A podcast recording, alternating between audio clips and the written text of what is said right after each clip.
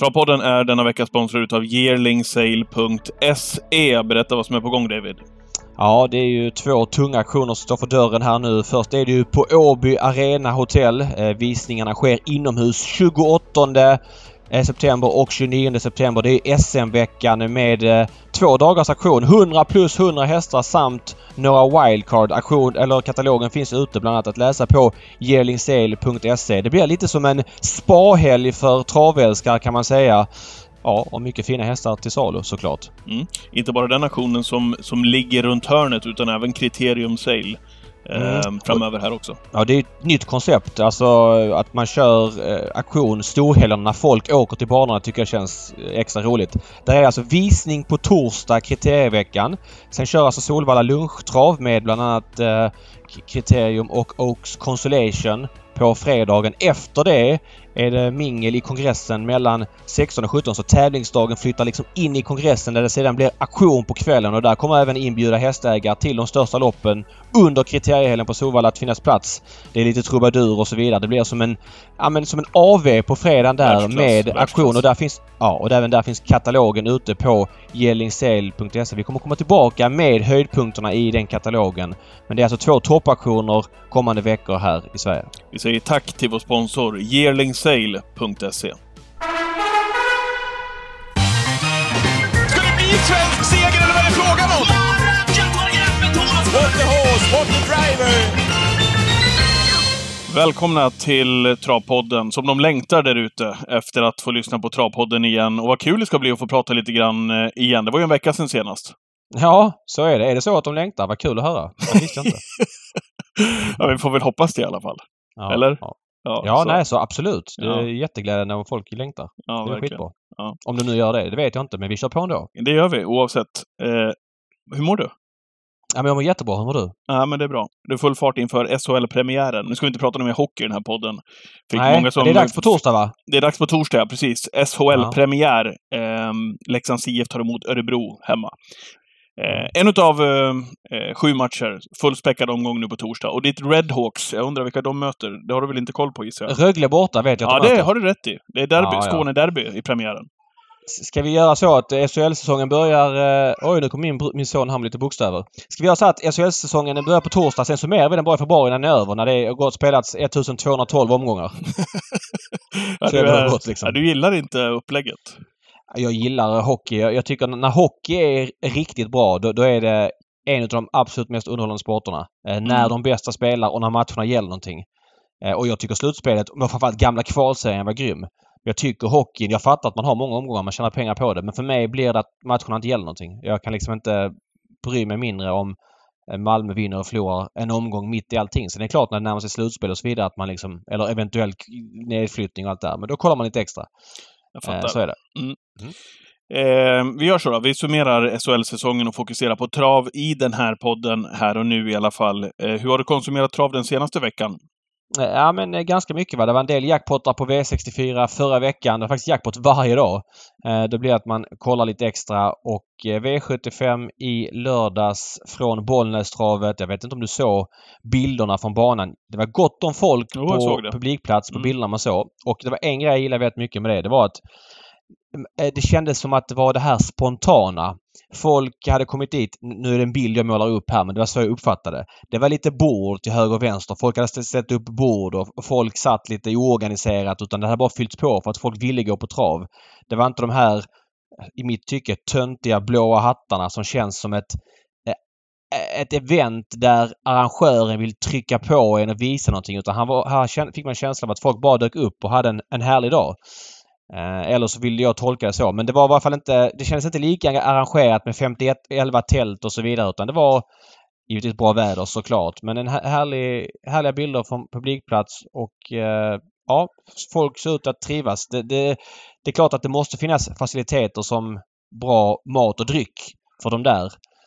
Eh, Såklart. Men, men a- annars är ju ja, men bra sport och sköna ställen att sitta på. Du har varit på Bollnästravet, va? Komma långt på. Absolut. Ja, absolut. det är ju faktiskt en av de bättre sommarbanorna. Nu är det ju lite brittsommar. Nu är det ju... Sommaren har Mm. kommit tillbaka här och det är klart att folk passade på att åka ut dit. Då är det ju faktiskt en, en 4 plus-bana faktiskt. Eh, av Sveriges alla travbanor att besöka under, under de förhållandena. Det är jättehärligt att sitta där i gräs. Man kommer nära banan. Eh, det finns gott om plats för att duka upp en liten picknick om man nu vill ha med sig det. Så att, eh, ja, riktigt bra ställe att vara på faktiskt, eh, Bollnäs. Det bjuder ju verkligen in de där dagarna, Bollnästravet. Vilken bana är inte en bra sommarbana då? Mm, ja, men det finns... Oj. Eh, det finns väl lite olika grader av det där. Hur man Nej, sitter och jag med, med drive-in parkering. Drive-in, ja, precis. Alltså, Gräset gör ju sitt till Ja. där, att du kan liksom där sätta är ju Lindesberg etta med, med gräs Precis. runt hela Ja. anläggningen. Men Bollnäs har också väldigt mycket gräs eh, där. Och så vill jag säga det, när jag var på Bollnäs senast, det var, jag tror det var den 20 eller 22 april förra året, då Bengan gjorde debut. Just det. Eh, det var ju en vanlig V64-kväll. Grymt käk hade de. Eh, Okej. Jättebra mat. Alltså, eh, men det var så här lager på lagom nivå liksom. Sen var lokalen lite trist och sådär men väldigt bra mat måste jag säga. Det var buffé och så vidare så det vill jag också hylla. Ja, det är bra. Eh, vad säger du om... Eh, vart vill du börja någonstans? Vill du börja med eh, lite spelframgångar här innan vi går in på V75 ifrån eh, Bollnäs?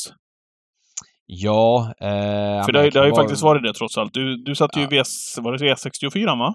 Ja, V64 i fredags. Eh, Mm. Ja, jag gjorde två system. Satte det lilla. Det är ju lite paradoxalt när man gör ett större. Eh, på det Mm. lilla, spelade för 1800 eh, var lappen på. Eh, gånger 2,5 då. Eh, sen så lämnade jag in systemet nä, nästan exakt 2,5 gånger för jag, det var 20 andelar per system. Jag hade sålt 50 andelar. Och eh, ja, det, det, det gav ju 41 lax gav sexorna så att varje system gav ju en bit över hundring och så då eh, var det ju som sagt 2,5 sålda system. Så det var 260 lax tillbaks på de Mycket bra. 2000. Ja, 50 gånger pengarna. 110 spänn blir över 5000 per andel. Så det var glatt där på fredag kväll när jag satt nere på Asiaten på Upplandsgatan och tog några bira och jobbade in sista vinnaren. I Staro Leonardo. Ja. Eh, Hur... eh, Är det, så här är det också. Jag tänkte gå över på V75 där eh, på lördagen ifrån Bollnästravet. Eh, där vi ju gör stream. Det berättar vi ju varje vecka i podden. Och ett streamsystem i Twitchen då. Hur... eh, Det är värre att ryka i sista avdelningen. Men det var ju ändå minst sagt spektakulärt. Det blev ju det. Så som eh, surret gick kring eh, systemet här i Twitchen, streamsystemet i lördags. Ska du berätta? Ja, nu var inte du med på den här eh, streamen. Det var ju Oliver som körde. Eh, ja, ska, ska dra Nej, den här storyn Ja, ganska du, kort. du ska få dra den. Eh, Jag fick faktiskt informationen. Jag var uppe i Östersund då, på Ponnytrav. Fick den här informationen ifrån eh, travshoppen, eh, där liven Ja. stod på. Och så eh, killen som stod i disken då, eh, som berättade att eh, ni hade gjort så här på, på streamsystemet i Twitchen. Han hade följt Twitchen ifrån shoppen där i Östersund. Jag fattar. Nej men det vi gjorde, vi byggde som var systemet, spelade så var det för dyrt liksom. Det, gick, det var 22 000 och jag kände att det inte var en omgång när vi spelade för 22 000. Utan streamsystemet är då 50 andelar eh, och vi, vi sänkte kostnaden lite grann. Så började vi då backa. Vilka plockar vi bort liksom? Eh, till saken hör att vi hade valt, bestämt oss att ta alla i sjätte och alla i sjunde. Eh, och, och så backade vi, så tog vi bort någon i, i femte och, och någon till och så var det liksom, vi spikade Great Time Trot och Melby Jinx på det här systemet och så gick vi då till första. Och så hade vi fem hästar, sex hästar. Och så, eh, fem hästar. Så, sitter vi, så har vi eh, och dem. Så börjar vi skriva med folk i chatten. Ska vi ta bort Huddestone eller Jerka Sting? Eh, och i det var ju Huddestone, han var ju mycket mindre spelare än Jerka Sting. Eh, men Jerka Sting hade då spår 1 och skulle kunna få en bättre, bättre resa. Kanske då i rygg på Sayonara som man trodde skulle sitta i spets. Eh, Så vi valde att ta bort Huddestone det sista vi gör. Då går vi från 16 000 till 12 000 i kostnad. Vilket är en väsentlig skillnad. Vi vill spara ganska mycket pengar på att ta bort Huddestone. Mm. Ja, han vann och det är sånt som händer. Det som var speciellt här, vi får in då de två spikarna Sargo och Västerbro Ajax. Och hade då haft alla gånger alla med värde 45 000 eh, på det systemet. Nu vann ju Esbel Cash och den klara favoriten Lo Sano di Quattro så att det kändes väl... Ja, det är klart vi hade fått riktigt bra på sexorna om det hade blivit smällar där ju. Men det kunde ju nästan blivit liksom ensamma. Det var ju 494 system kvar efter fem avdelningar. Får vi smäll, smäll så kan det vara så att ingen har den. Då hade man ju grämt sig. Nu, nu var det väl mer dämpat men ändå viss irritation. Okej, var det, var det eh, Melby Jinx och Sargo ni spikade på streamsystemet? Nej, vi spikade Grand Type Trot och Melby Jinx. Ja, okej. Ja, förlåt. Jag tyckte du sa Sargo. Men... Nej, eh, förlåt. Nej, Grand Type Trot. Det var ju min huvudspik eh, i streamen och så Oliver då vurmar för Melby Jinx. Så att, eh, ja, det blir bra. Men eh, det var ju tråkigt med Huddestone. Och man tar ju sina beslut innan, inte efter. Och hade vi vetat att Huddestone skulle vinna så hade vi nog inte tagit bort honom. Var han inte klar, Huddlestone? Du, på tal om Huddestone, såg du Lars Wikström? Ja, men det var det, ja, lite det jag tänkte på faktiskt. Ja, jag, jag blev uppmärksammad av det här eh, av kontot ghans at travopinionen på Twitter. Han skrev då apropå att Lars Wikström var väldigt irriterad efter loppet då att spelarna hade bommat Huddlestone liksom och menar på att eh, ja, jag kan citera i, i Trav 365 vad han sa. Det går att slå dem från Solvalla med. Hade jag haft honom, jag har ju haft honom från början och han har gjort det bra hela tiden. Härdad i klassen och vunnit mest i loppet. Jag tycker det var ett minus av spelarna. Gick i mål på 10,5 obrukad senast. Jag tycker det är ett underbetyg. Alltså, uh, Han är bra. Alla har sett det, sa Lars Wikström efter loppet. Okej, Och han, liksom han, det bub- han skickar en känga till spelarna. Oj, om han gjorde.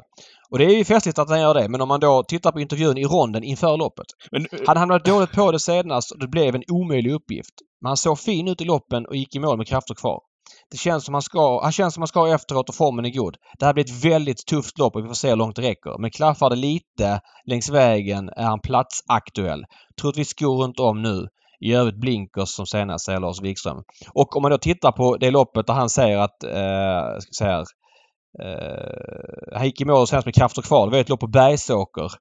Uh, då har han spår 8 kör invändigt och, och han tappar ju på hästarna framför. Låt vara att ja, men, hästen kanske lägger ner rörelsen. Jag säger inte att han är slut. Men det är inte så att han sitter kloss i, i, i rygg på den framför. Så det går ju att tolka att, liksom, att det inte var wow över mål. Därifrån till obrukad till att spelarna har varit dåliga. Ja, jag vet inte. Jag tycker att det var ett märkligt uttalande från Lars Wikström. Jag gillar honom väldigt mycket och gläds extremt mycket med Henrik Svenssons trippel på V75. Och det är klart att vi som äger hästar och vi som har närheten till hästar, det är klart att man när någon dissar ens häst så, så, så tänker man ibland, ja, så får man liksom känna att det är ju det den här branschen bygger på. Det är bedömning av hästarna och tycker man det är känsligt så ska man nog inte äga häst eller kanske då ta det här på så stort allvar utan ha lite distans till spelarnas roll. Eh, spelarna... Men, Kan man inte höra det titt som tätt?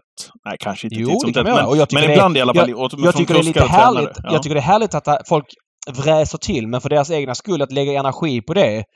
Eh, och, och sådär. Jag fattar att det är mycket adrenalin i kroppen på Lars Wikström efter den där segern och så vidare liksom.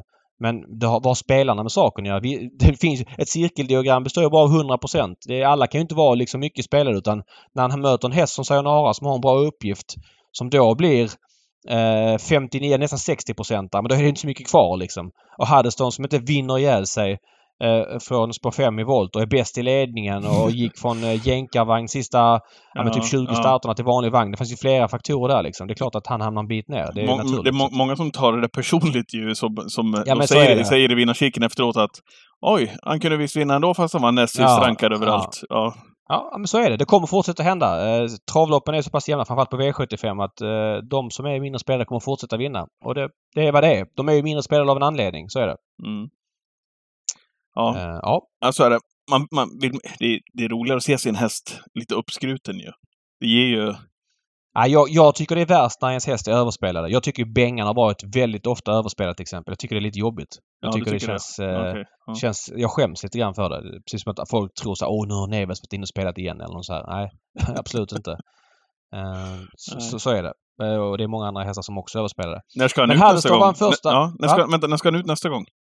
Europaderby-kval på Åby Åh. den 30 september. Läckert. Mhm. Blir han hårt Har du sett spelad? anmälningslistan dit? Nej? Nej, det, det, loppet kommer nog delas men det, det ser tufft ut. Det är typ alla de bästa kullen är med. Så Ja, att, kul. eh, jag vet inte hur många av de som går vidare till final men jag vet inte hur många försök man kör. Jag har inte kollat det ens men tufft är det i alla fall. Ja. Tufft eh, är det väl också när vi pratar de som är... eh, Eller vill du fortsätta förresten? Eh, V75 där kan vi ta, ta någonting Ja, vi kring. kan bara säga vi spikar Great Time Trot. Eh, kom ju till ledningen ganska komfortabelt. Första barfota vann ju väldigt enkelt. Ja, jag vet inte vad man ska säga mer. Jag var väldigt inne på honom faktiskt. Ja. Jag- Både, vi har ju börjat med det på Gambling Cabin nu att vi skriver lite, lite travrader på Gambling Cabins hemsida. Kan man läsa från Twitter bland annat. Och eh, de görs på fredag då. Då hade jag Great Time Trot som bästa spiken. Du Eh, och han jag brukar ju ju- ha en liten avstämning där en halvtimme innan. Vad går det på? Vad blir spiken? Och så vidare. Då skrev jag clickbait. Och så fick jag tillbaka, ja, vad skrev du? Att han har väl gått ur form eller något liknande va? Han var ju Men, livlös i Open Trot starten innan. ja, över full väg då skrev jag tillbaka. Men Ja. jag tänkte att scenariot skulle bli som det blev. Mm. Det låg ju faktiskt i loppets riktning att han skulle komma till ledningen trots det där spåret. Var därför jag spikade honom. Och Mm. att han skulle få bestämma. Det blev ju exakt så. Ja. Men eh, jag är... eh, Jag håller med dig. En, eh, en clickbait i den prestationen gör i Rättvik, till exempel i somras. Torskar ju Ja, nej, aldrig. torskar ju aldrig. nära- Då är de inte ens nära. då. Nej, så att... Nej, nej. det var riktigt av dig. Jag var helt säker på att han fick bestämma, eller komma till ledningen och bestämma att han bara skulle vinna. det är ju en sån häst. Kommer du ihåg årsdebuten på Romme? eh, 25 februari.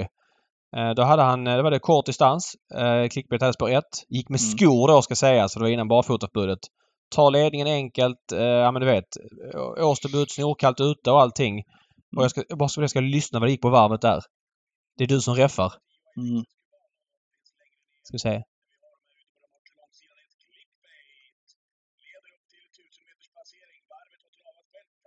15 på varvet över kort distans för clickbait. Mm. Det spelar liksom ingen roll. Är han inte i form, han bara packar ihop fullständigt och det gjorde han här.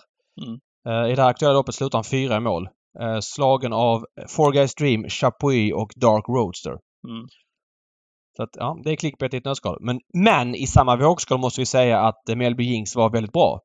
Eh, går under först till tredje och, och bara brottar ner. Snacka om att den hästen har förbättrats eh, med många meter. Nu var han väl kriterietrea hos Svante Båth va?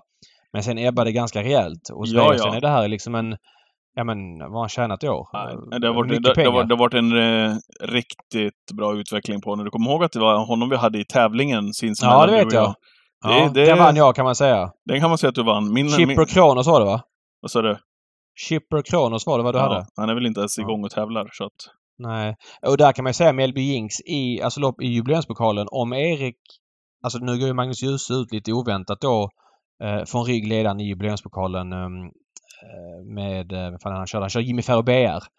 Trodde inte Erik han skulle göra. Om Erik sitter kvar i döden, får ryggen på Francesco så undrar man inte tvåa i det loppet och då tjänar han en 750 ribba då istället för att han är femma nu och tjänar 110. Så att lite Mm. stolpe ut i det loppet får man säga. Chipper Kronos eh, har lagt skorna på hyllan vad det verkar. Har i alla fall inte startat här på 2022 och 2023. Och är dessutom eh, exporterad till Danmark här. Ja, den kanske är igång där då, ingen aning. Men den har tjänat 919 000 här på 13 starter Mm. innan den lämnar svensk träning. Hur mycket är han uppe i din Melby Jinx? Jinxen. Ja, Jinxen. Ja, han är uppe i 4,5 typ. Lite mer. Slaget är förlorat för Chipper och mig. Ja, osurt är bäst kanske. Kan hitta en ny vår eh, i Frankrike säger vi. Dyker upp kanske i... Jean-Michel Basir. ja, exakt. I dyker upp Copenhagen i- Cup här om några år. Ja, Mm. precis. Ja, ja, så är det i alla fall. Eh, I övrigt då? Du sa Henrik men Svenssons Sargo- eh, trippel där, ja. Ja, Sargo vann eh, andra benet i Henrik Svenssons trippel. Han var ju såg lite seg ut under loppet men stod ju klart bra in i det här loppet mot tidigare. 20 meter bättre till mot ja, med Trö Kasper och Månbästa AM bland annat. Och var ju bara bäst får man säga även om Farmpilot gjorde ett bra lopp för Jessica Sidbeck. Eh, och Keep Gamble var ytterligare en sån här nummersfavorit som ja, är lite svår att räkna på. Han bara liksom galopperade. Jag vet inte, du som är värmningskungen av oss två, hur ser han ut egentligen i loppet den här hästen? Jag får återkomma till det då. Eh, Ja. Jag får gå in och titta lite grann här. Men, men han, är, han ser prov. inte klockren ut och galoppen var inte oväntad. Han var ju enormt bra på Åby där vid finalerna.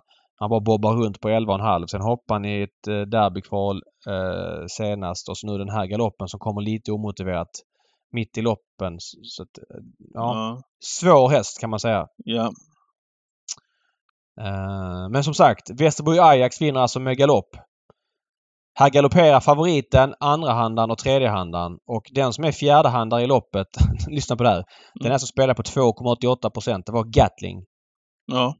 Det är rätt, rätt sjukt faktiskt att det händer i ett lopp. Jag sitter och tittar på um, Normos-hästen här. Keep Gamble. Exakt. Mm. Nej, det var ingen... Uh... Han ser konstig ut tycker jag. Mm. Ska vi gå vidare till något annat lopp eller ska du kolla Ja, vidare rulla, på det? rulla på du. Ja, V756 då. Där eh, vann Isabel Cash. Känns som Isabel Cash retroaktivt får tjäna en del av de pengarna hon missade som ung häst. Hon var ju stod väl i fem gånger i Oaks och ja, men var väl en, framförallt en kulttopp som treåring. Hade ett mellanår i fjol men får väl tjäna lite pengar nu som hon inte drog på sig som treåring. Vilket gör att hon står helt okej in i de här loppen. Eh, hon har ju såklart tur att Hanni Fleur Meras galopperar i loppet också lite omotiverat varvet kvar. Mm. Eh, såg du Hanni Fleur Meras galopp? Eh, nej, var väl inte med va?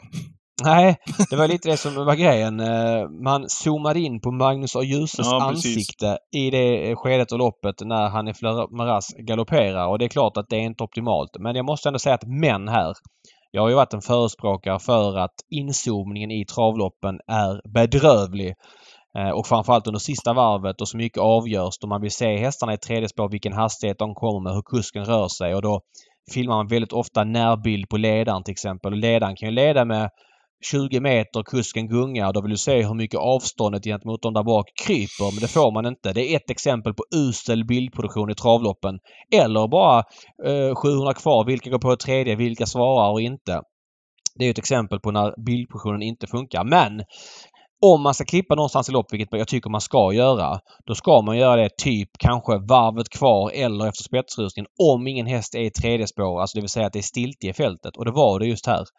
Det är ungefär som när Zinedine Zidane skallade Marco Materazzi i Ja, VM-finalen man, man kan 2006. bomma, ja. Precis. Det kan man, man kan Ja, ha alltså, otur i klippningen också givetvis. Ja men det, där filmar de väl bollen och så händer det en gren utanför bild och så man ser det i repris. Ja det är klart att det inte är optimalt när sådana här grejer sker men här har man tycker jag otur i klippningen för här sker det någonting oväntat när man en kort sekvens kollar Magnus Djurses ansikte.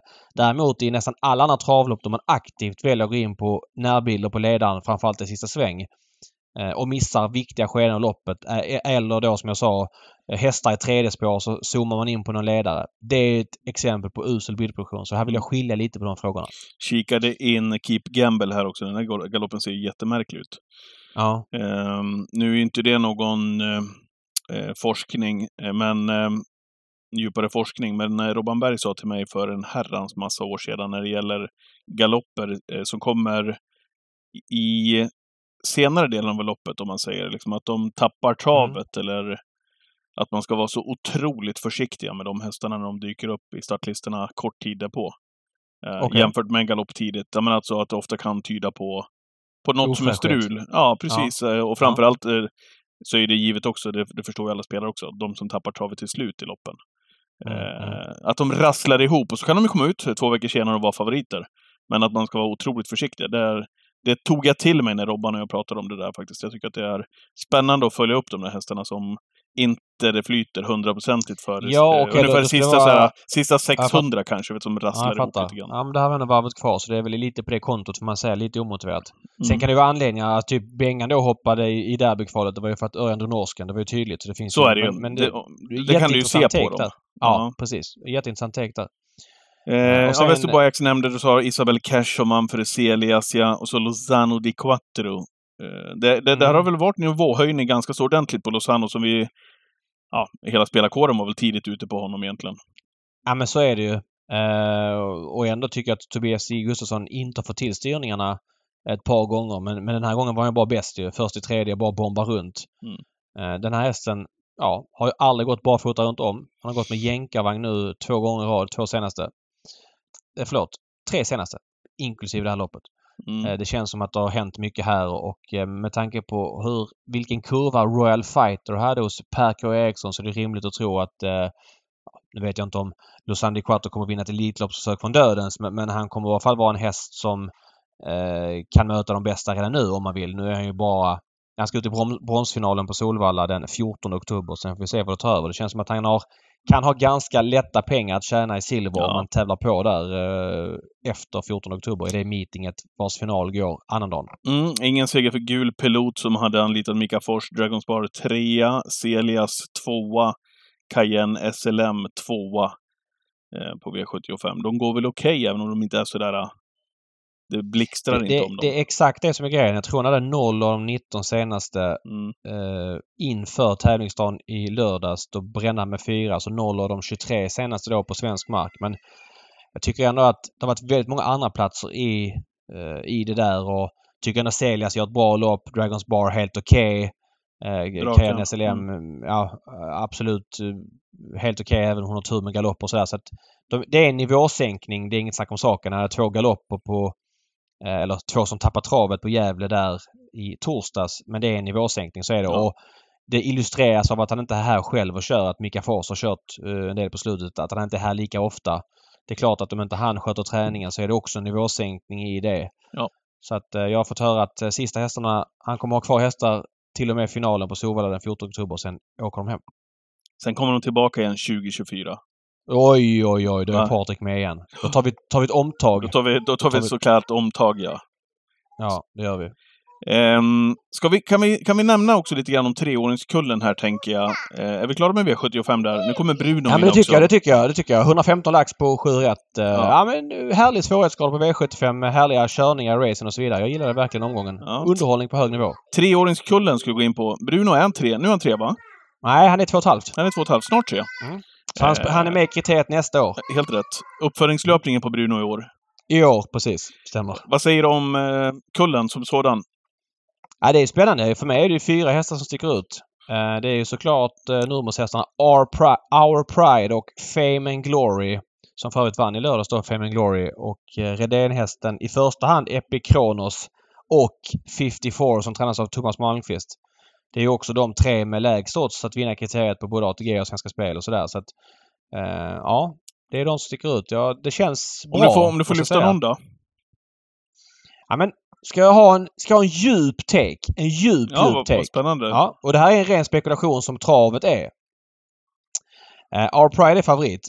Eh, jag undrar hur mycket det är på Magnus A. Djuses ord efter loppet och hur det är på vad han faktiskt presterar. Efter Magnus Djuses ord i podden, ja. Ord, ja och efter loppet. Ja. Alltså han, han, han sa ju här nu när han vann på Solvalla förra veckan liksom, det var ju eh, första jänkarvagn där och, och han funkade klockrent i den och spetsade och... Men Magnus, det är bara lovord över honom vilket gör att man har enorm respekt. Eh, vi vet att Nurmos tränar väldigt hårt. Och, fan vad läcker eh, han såg ut, Our Pride. Du och jag satt Ja. i, tele, i telefonen då när han gjorde bilprovstarterna. Mm. Eh, innan tävlingarna. Och sa Ja, ja, det. han är grym. grym. ja, det var helt sinnessjukt vilka intryck. Ja, nej men eh, och ja, men min take är så här. Den här hästen, jag vill se hur han eh, tar hela kriteriemeetinget. Om det ska behövas en barfota runt om i finalen, om man ska gå i botten där eller få ett tufft lopp och så vidare. Med stammen han har. Mahadadia, det är en vä- väldigt bra avelshingst. Han har en enormt hög lägstanivå. Men min bild är, det här är också spekulation, att Mahadas alltså avkommor de levererar liksom jämnt och bra hela tiden. Ska du toppa dem till ett lopp och sådär som Nurmos ofta gör i kriteriet och derbyt, då, då upplever jag som att det är svårare att få dem att hålla ihop över sikt mentalt. Jag vet inte riktigt om jag har fel eller sådär rätt där. Jag upplever kanske Readly Express som en hårdare avelshingst ur den aspekten att hans avkommor eller Readly Express själva kunde liksom, han tålde den träningen i Nurmos regi. Okej. Det tror jag kan vara. Sen har han alltså Our, Precious, Our Precious som mamma och Purcell Hanover som morfar. Det är ganska gammal stam på Purcell Hanover. Han är född 96. Mm. Jag vill komma till att jag vill se... Ja, men jag är spänd på utvecklingen på den här hästen. Att han är kanske kullätta nu, det köper jag. Att han känns som han gör nu, det köper jag. Men jag vill se hur han hanterar ett eventuellt kriterie, eventuellt letning i balansen och se var han tar vägen. Jag tror att stammen här, att det kan komma ett pris på det senare. Vi har sett väldigt många nummershästar genom åren som har varit inför kriteriet, eh, men kommit med fyra, fem raka och man känner att oj, den här kan hur mycket som helst. Allt från Cab Lane till Global Trustworthy till eh, Danilo HB. Ja, men det finns, de är många liksom. Sen William. F- William också delvis. Nu, nu vann han ju Europaderbyt som fyraåring men sen har de liksom inte hållit ihop och fortsatt på samma sätt. Det finns ju även exempel på den andra vågen eh, Real Express som det främsta men även då så har Dynamite och ett par till. Men, men eh, det ska bli spännande att se hur den här, jag ska inte säga att han är absolut inte dåligt stammad, absolut inte, men det är inte topp-topp som många av de här hästarna har behövt vara för att liksom hålla ihop. Så att eh, jag är spänd på uh, Bar Pride. Vilken, eh, vilken härlig take du kommer med, måste Ja. jag säga. Den var ju eh, ny. Nova Brodda är uh, mormor. Ja. Ja. Vad har vi på Hon, henne? eh, nej, hon, Johan Untersteiner hade, Peter Untersteiner hade, jag vet, minst när hon vann ett lopp på Valla för Peter. Sen, sen hade Wahlman hennes en Stig-H liksom. Eh, ja, tjänade 600 lax. Alltså, men jag minns inte det som någon superstammad häst. Och det, jag hittar liksom inte någonstans i, på mammans sida att det ska finnas några så här ja, men superstjärnor. I varje fall inte en bit in. Sen måste det inte vara så. Travet funkar inte att det, all, alltså, det finns ju hästar som i- enkelt stammade. Nu är inte den här det, nu är den här ganska bra stammad. Men det finns häst- hästar som är mycket enklare stammade som ändå har blivit stjärnor. Men, men i, i Nurmos regi, när de ska liksom tåla det här lite tuffare upplägget, där de också, om det funkar, kan nå ja, men, så, så bra en häst kan bli liksom. Om det Mm. träffar rätt. För det har de verkligen förutsättningar hos Nurmos. Men, men eh, nej, de här... Ja, jag, jag vill säga det. Jag är spänd på det liksom. Okej, det så vilken är, vilken är din slut? Nej men min slutplädering är att jag, jag tror att... Jag har ju snackat med Örjan om Epic Kronos och han säger att den är ett extra. Jag kan säga så här då. Our Pride har inte visat någonting eh, som Fame and Glory och Epic Kronos inte har visat. Den som egentligen har visat mest är egentligen 54 då som eh, trots ganska få lopp i, i kroppen vann eh, korta E3 på en, på en bra tid, på ett bra sätt och med flera oryckta växlar. Mm. Eh, sen har ju spelarna en enorm respekt för Nurmos och Redén när det kommer till det här loppet liksom och, och, och träffa rätt och så vidare. Vad har du för take på, på kriteriet här? Eh, vi ska säga det att försöken är en söndag i år. Söndagen den 1 oktober. Då är det Grand Slam 75 på Solvalla. Med kriteriekval och Oaks-kval. Nej, men jag ställer mig väl där på, på, på Nurmos sidan. Dels för att han ofta i alla fall har dem i, i Mm. väldigt bra ordning och vet vilka han ska satsa mot kriteriet med och vilka som har det där.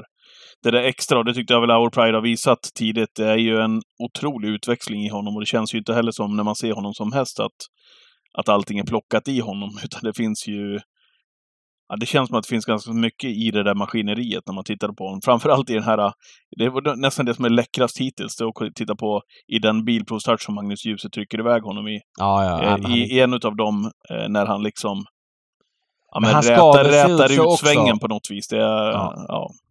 Han ska se ut så också. Uh, Alltså sett till Manges förväntningar och så vidare. Det är liksom inget... Att han vann senast på, på 14 och 6 och, och såg ut som en bomb. Mm. Det är ju de förväntningarna man har liksom. Sen är klart- var det ju inte så att man svimmade av stolen för Nej. att han liksom joggade 14 och 6, 2 och 6. Sen är det klart, 54 med, eh, vad sa ni, 10 gånger pengarna till slutsegern. Det går inte att göra något annat än att imponeras av honom när han vann på 10-tiden här på Romme senast. Eh, Med skor. med skor. Han har, han har väl gått med skor tror jag dessutom hela karriären. Ja, ja. Och, och fast bomull och allting. Ja, jag håller med. 54 känns jätteintressant och han har ju inte fått så många lopp i kroppen. Kom, alltså kommit lite sen. Alltså även om han var igång som tvååring så tog det tag innan han började starta i år. Sen är jag barnsligt förtjust i Fourth Dimension av kommorna, så att... Ja, Är vi det får så? se. Ja, jag, jag har verkligen, verkligen tyckt om det de har visat. Jag tycker om den här Frank SH också. Mm. Vilken du kanske ska jäkla beteckna fin något häst. innan stod med honom? Med Frank SH. Nej, med 54. Ja. Nej, med Fourth Dimension. Fourth eh, Dimension, absolut. Mm. Nej, jag, jag, tycker om dem, verkligen. Det är jättemånga eh, som jag tycker är fina. Ja, kul. Eh, ja, eh, du gillar inte dem? Jo, jo, jo. Eh, superbra. Alltså verkligen en hing som har kommit underifrån också sett till förväntningarna. Mm. Då, Eh, men han har ju Chapter 7 som farfar. Chapter 7s Mm. Eh, ja men eh, Wallner är efter Chapter 7 och, och han har ju, är kanske världens, eller inte världens hetaste, men i alla fall USAs hetaste avelshingst och eh, han har ju en, en annan känd son i Chimpanzee som vars äldsta häst, eller avkommer ett år nu, som också känns intressant. Så att, eh, ja, de, hårda, bra hästar. Så att, nej, nej, det är Ja. inte förvånande. Nej, och jag gillar eh, Kitty Hawk också. Nu hon mamma Naldanoff där som ju var en... Mm. Ja, det var kanske en av mina...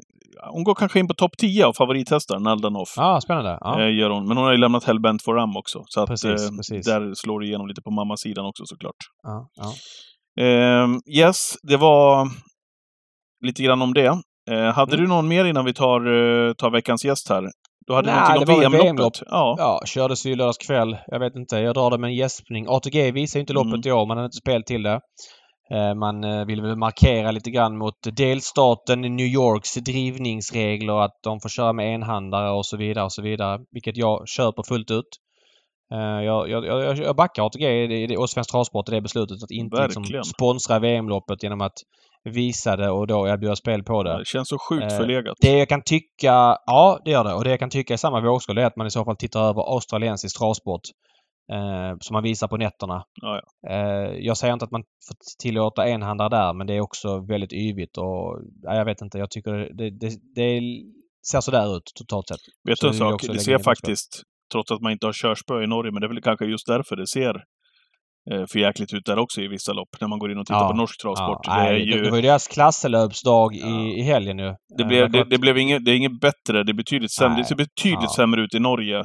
Och så skyddar man sig med att man inte har körspötter. Nej, men då använder du ju massa nej, andra. Munnen, och munnen är ju Ja, det som gör ja, mest on, ont på människan. Du vet hur känslig du är i munnen. Du får en blåsa. De bara drar i munnen. ja, nej. Och För töm, övrigt såg du olyckan i, i V752 där när Åsbjörn Tengsared bara stöp i backen. Och, nej, där bommade. Du har bommat den. Mm. Kolla om på det loppet sen. Eh, vi kan göra det efter gästen kan du komma tillbaka med en take på det när i sista svängen när Ger Vegard Gundersen tar upp lite väl aggressivt Okej. eh, som gör att eh, Åsbjörn bara stöper i backen. Ja, ja. det ser helt sjukt ut. Att han klarar sig. Det, det, ja. Vi- kikar på det efter gästen. då. Ja, ja, ja. Eh, Kan du tänka att gästen här är faktiskt med för första gången i Travpodden? Jag varit lite förvånad när du sa det. Ja, eh, hans brorsor, två av dem har ju varit med vars två och någon tre gånger. Både Mats och Magnus. Martin har vi inte haft heller. Men Mattias som ändå är en stor tränare har gått mot sitt bästa år någonsin. Två grupp 1-segrar har vi faktiskt inte haft med och det känns väldigt motiverat ja, att slå dem en signal. Ja, det känns eh, verkligen som att det är på tiden. Vi kör då! Ja, för första gången i Travpodden, välkommen Mattias Djuse. Hallå?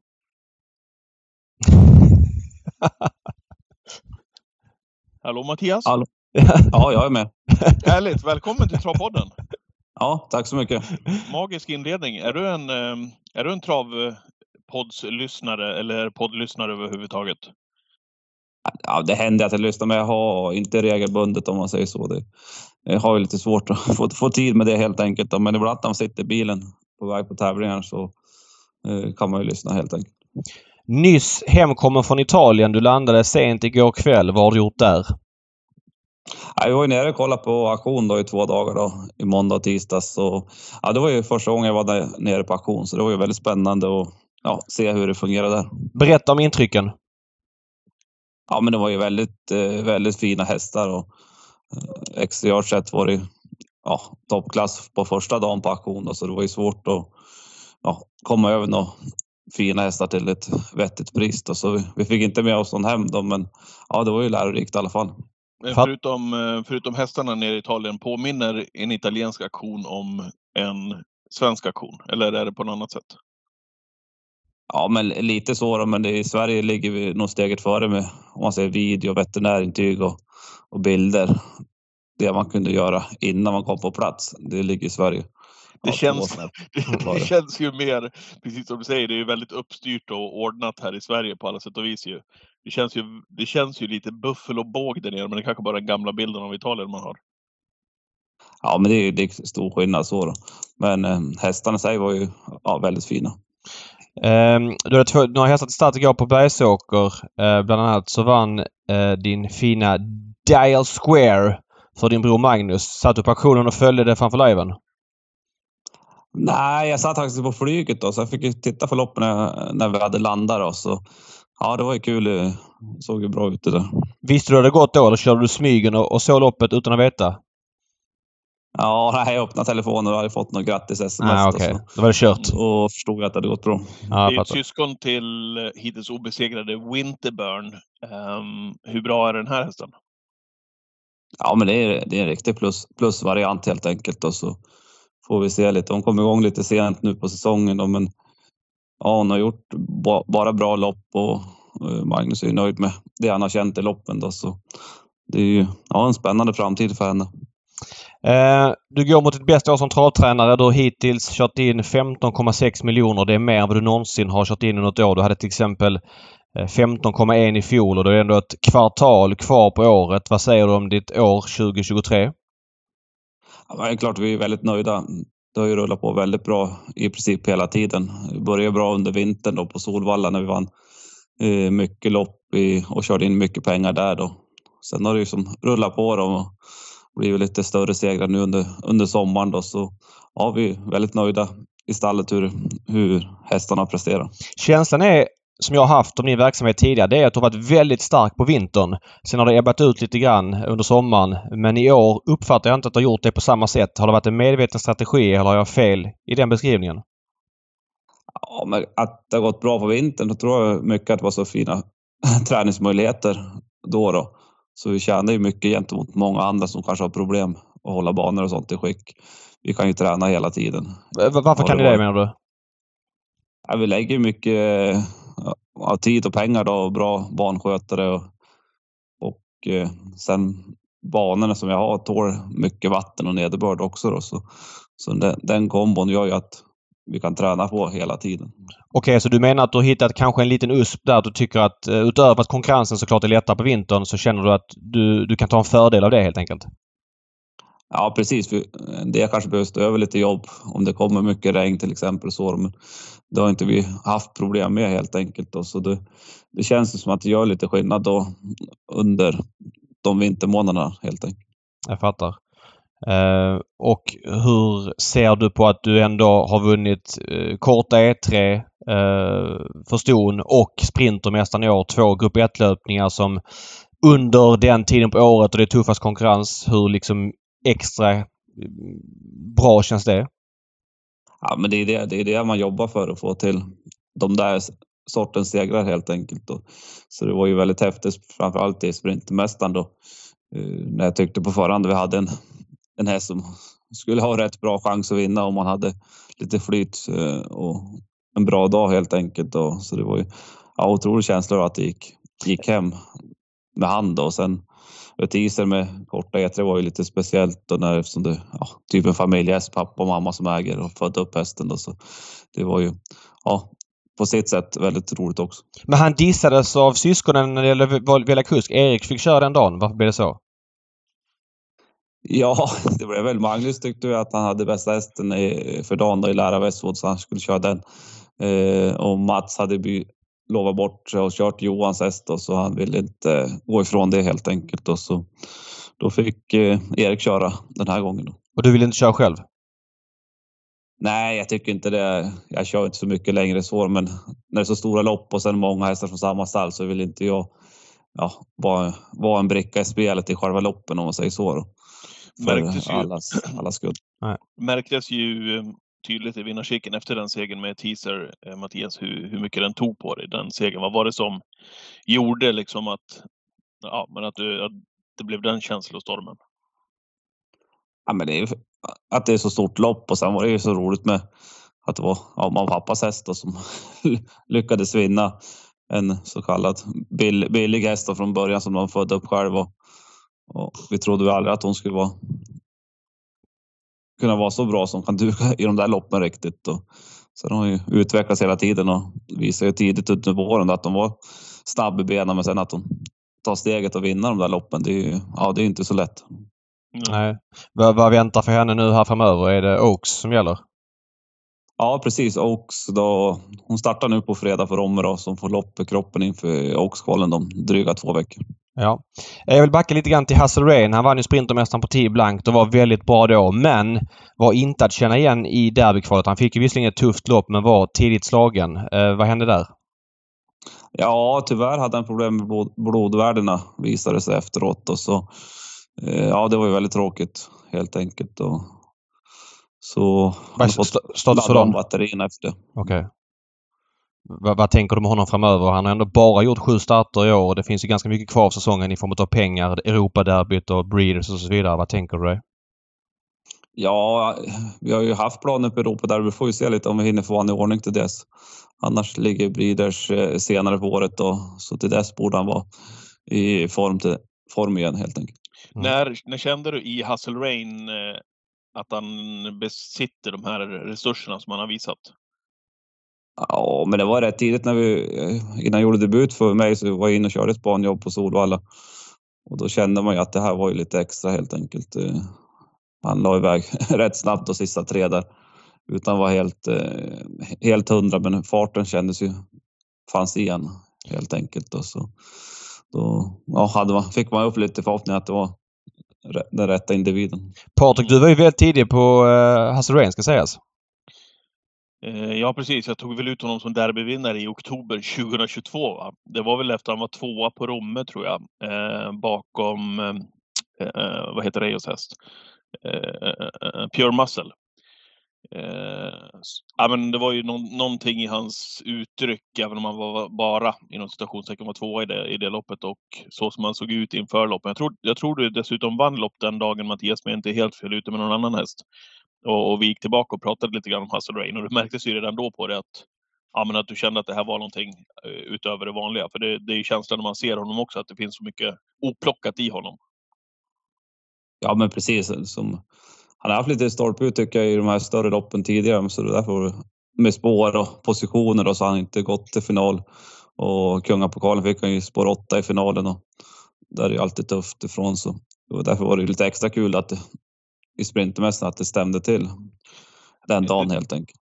det kändes som att ni hade någonting där ändå som, som många andra inte kanske trodde att han hade. Just startsnabbheten, att han var så pass kvick den första biten också. För ni var ju väldigt...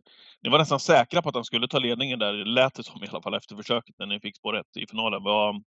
Berätta lite grann om det. Ja, men det har man känt hur snabb han är. Så, Eh, och han kändes som att han hade en toppdag då och i försöket var han väldigt, väldigt, väldigt lätt och så. Det var som aldrig något snack och än att välja spår rätt helt enkelt och han höll ju upp, höll ju upp väldigt enkelt också. Han sticker ut lite grann som individ. Jag vet inte om du känner till den statistiken tidigare. Vi har pratat om det lite grann här att Ramirci för något år sedan var ju två av hans hundra vinstrikaste avkommor var hingstar.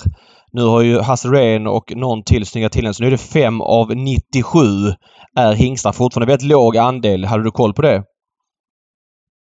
Ja, men det eh, har jag hört helt enkelt och haft några fler Rajamirc också som har behövt vara vallack helt enkelt. Och han är han är väldigt hård i psyken här och det är ju som ingen, ja, ingen lätt, lätt test och det är mycket energi i honom. Men han är väldigt snäll i sig då, så det gäller att bara hantera honom på rätt sätt och det tycker jag vi kommer, kommer överens väldigt bra under året. Och han var lite hetsig i slutet av fjolåret några gånger då. Men nu har han varit väldigt lugn och fin hela året. Mm. Eh, kan du berätta lite grann om din gård och eh, vilka träningsmöjligheter du har på den? Ja, gården ligger ju utanför Ekolsund, nära Enköping då. Så vi har ju 40 minuter till Solvalla då. och nära till många andra banor. Och på gården har vi en 1000 metersbana då som är byggd efter Solvallas mått för ja, typ 35 år sedan då är den gjord. Då. Så den håller ju väldigt hög standard då eh, som jag sa tidigare, att den tål, tål mycket vatten och, och är alltid fin att köra på helt enkelt. Och därtill har vi en slinga på fyra kilometer och en rakbana på 1000 meter som vi har lite tyngre material i om man säger så. Det är ingen snabb bana men det är ingen riktig sandbana men det är något där mittemellan då som vi kör de flesta jobben på.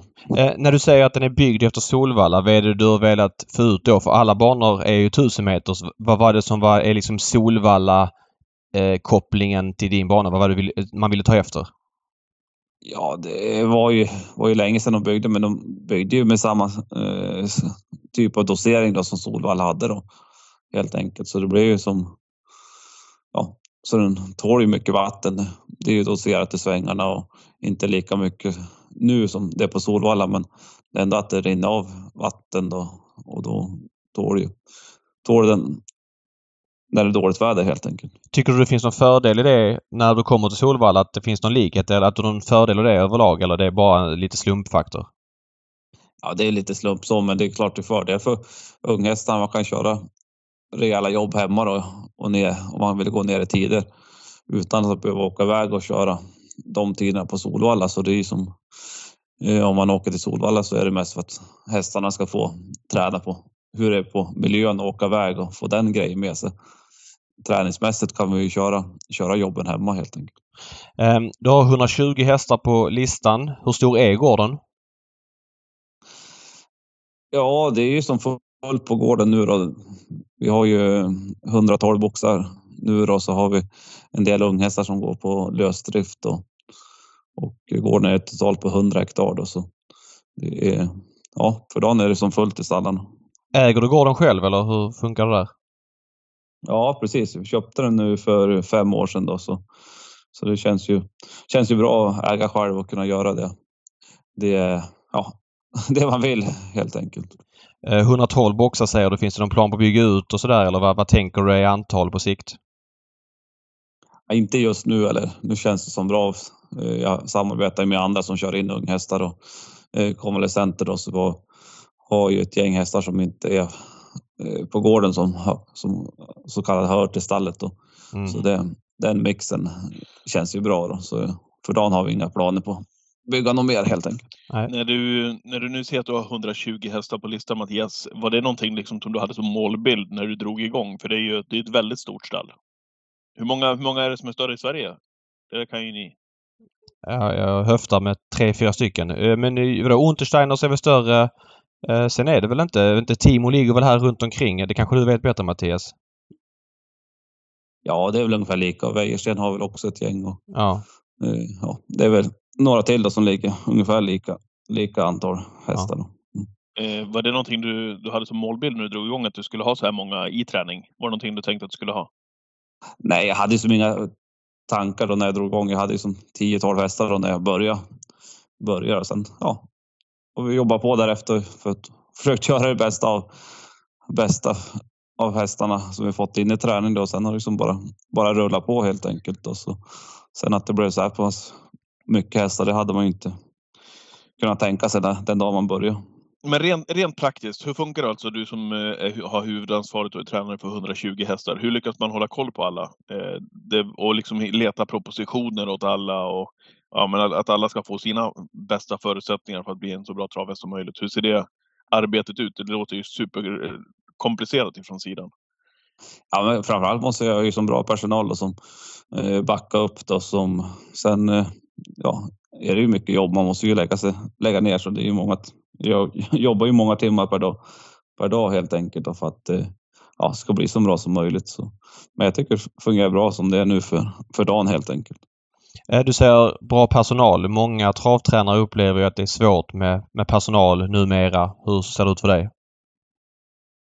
Ja, vi har anställt två nya nu senaste veckorna så det har funnits efterfrågan nu när vi har sökt efter ny personal. Då, så, så det är ju ta tacksamt och hoppas det Eh, fortsätter helt enkelt. Eh, jag har några frågor på ditt kuskande. Du sa lite grann att du har minskat. Eh, du har kört lite mindre på slutet. Vi kan bara jämföra. 2019 körde du 420 lopp. I år har du hittills kört 177 eh, och kört in betydligt mindre pengar i år. Hur tänker du runt den biten? Ja, men det är ju, jag satsar ju och försöker driva gården och träna, träna då hästarna i första hand. Sen eh, ibland är det kul att köra köra lite lopp också men det är svårt att få ihop allting och åka på alla tävlingar helt enkelt. Och sen ja, Magnus och Mats då, som kör, kör mycket då. Och framförallt Magnus kör ju mycket åt mig då så det är ju som, ja, om han kan köra så är det eh, positivt helt enkelt. Hur funkar det? Du har ju två bussar som är, vi ska inte prata om den kopplingen, men de är alltså ett och två i kuskligan just nu och de kör väldigt mycket i din region. Vem är stallets första kusk egentligen? Ja, men Magnus har ju varit här. Han hjälper ju till ibland att köra lite snabbjobb och så i vardagen också. Så han kör ju i regel första hand mina hästar om han kan då. Eh, sen kör ju Mats eh, därefter då.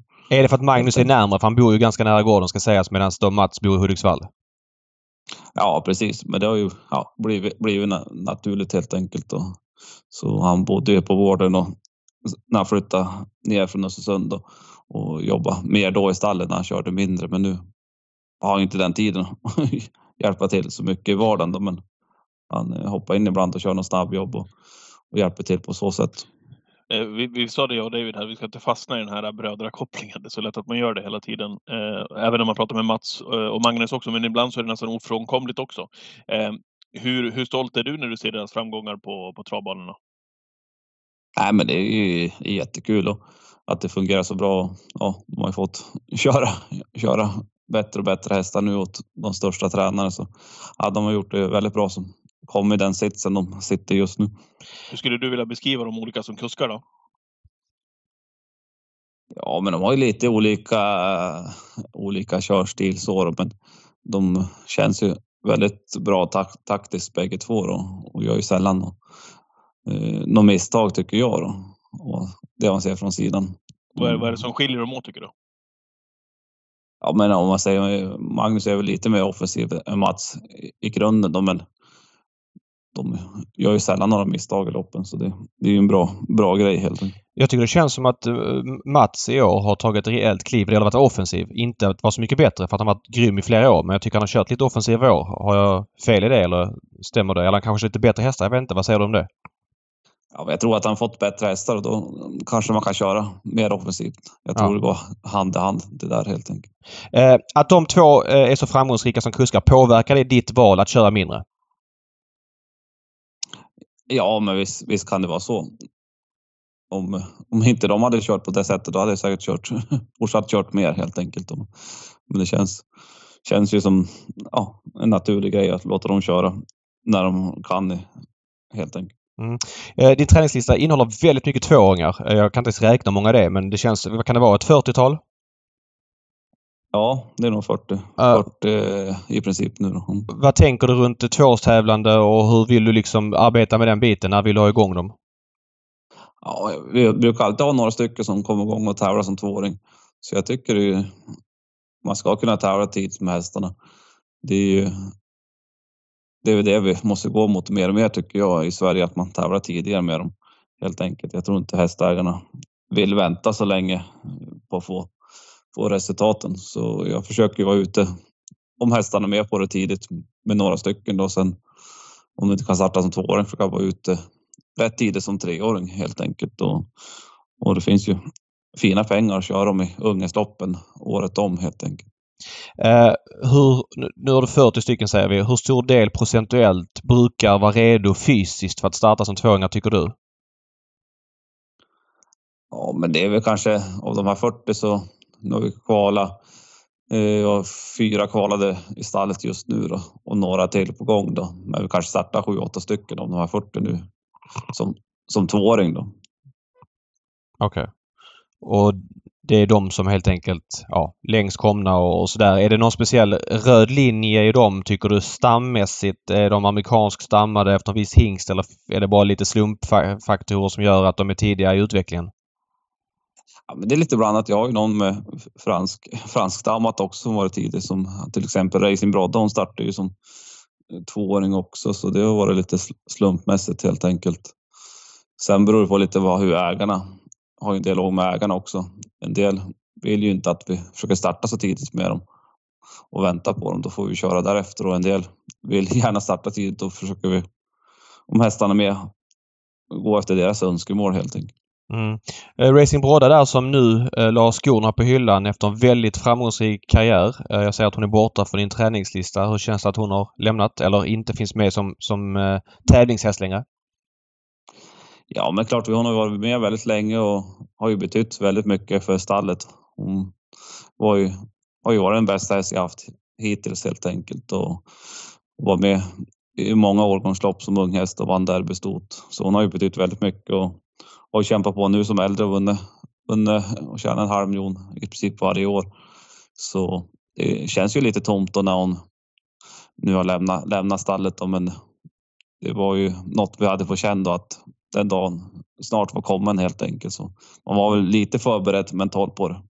Eh. Vad var det som hände senast i Rättvik där med Reisen Brodda i loppet där? Ja, hon uh, höll ju på att gå omkull då, då. Och då visade det sig att hon fick någon muskelsträckning då. Helt okay. enkelt. Uh, inget jätteallvarligt så, men behövde vila tre månader helt från träning och då innan hon hade varit startklar hade vi varit framåt ja, kanske mars, april nästa år. Och då tyckte jag att det var bättre att hon skulle få bli försto istället. Uh, hur funkar det? Hon ägs av ICKB. Är det en andelshäst eller hur ser det ut?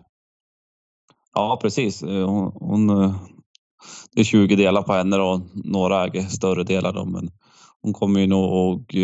Tanken är att hon kommer säljas nu helt enkelt under hösten då, som, på, som försto.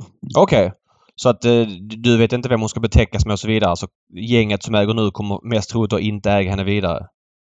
Nej precis. Jag har, ja, så vi får se vad som, vad som händer helt enkelt. Hon har ju fransk stam på, på mammans sida. Eh, eller på pappans sida. Eh, Prodigious som pappa och, och Gottmails Wood som farfar. Och sen är det då Super Arnie som morfar, amerikansk stam. Om du fick välja en drömhingst som hon skulle betäckas med, vem skulle det vara? Ja, men det skulle ju ta någon av de här nya amerikanska helt enkelt. Då, som, ja. Typ Walner? Walner eller ja. Walner Tactical Landing har ju börjat väldigt bra till exempel. Då. Ha, har du många hästar efter de två hingstarna? Uh, nej, det har jag inte. Men jag har sett, jag har sett många som tävlar. De ser ju bra ut. Mm. Mm. Vad är det som utmärker uh, Walner-hästarna tycker du? De känns ju väldigt heta på auktioner överlag. Ja, men det är ja, stora fina hästar. Och har ju, ja, har ju talangen. Det har de visat, visat borta i USA helt enkelt. Och, och Tactical Landing har ju börjat väldigt bra.